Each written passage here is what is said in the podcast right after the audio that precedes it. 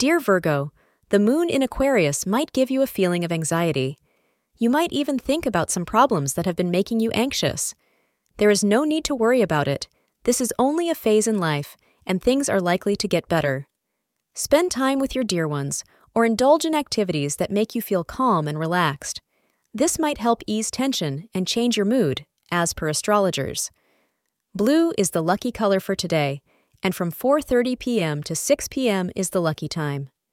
Today, the lesson for you in the world of romance is that if you want to receive love from your partner, you may have to give the same to him or her first. You cannot keep playing hard to get and expect others to keep showering you with affection. Be forthcoming with your feelings, and others will feel safer and more comfortable sharing their emotions with you. Thank you for being part of today's horoscope forecast. Your feedback is important for us to improve and provide better insights. If you found our show helpful, please consider rating it. For an uninterrupted, ad free experience, simply click the link in the description. Your support helps us to continue creating valuable content. Thank you for being here and see you tomorrow.